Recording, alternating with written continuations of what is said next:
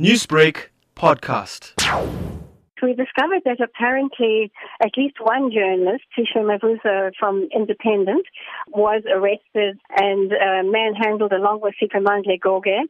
It's not absolutely clear if the Metro Police believed that he was a member of the media, but apparently he did try to take out his press pass. I, I believe that everything was very heated at the protest around the City Hall or West Street, and things do get heated, but we really do appeal to the police to keep calm and cool in such situations and allow reporters to do their jobs freely and fairly. What is SANEF's response on this incident? We condemn any manhandling or assault or arrest of journalists when they're trying to do their work. We believe if there are any concerns about a reporter's work, they should be raised in the proper way, either with their editor or with the press ombudsman for print and online or Broadcasting Complaints Commission uh, preferably the editor's first port of call.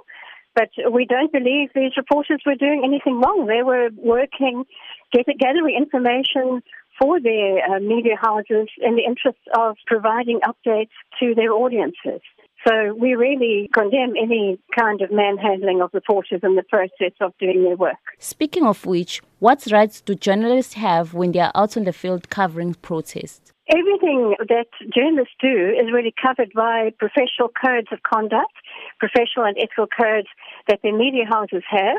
And also, we are all obliged to act within terms of our constitution, that to respect freedom of speech and freedom of activity and freedom of gathering in South Africa, as long as those rights don't grossly limit um, another individuals. So really, if journalists are doing their job according to professional ethics and conduct, they should be allowed to do so and not stopped from doing so.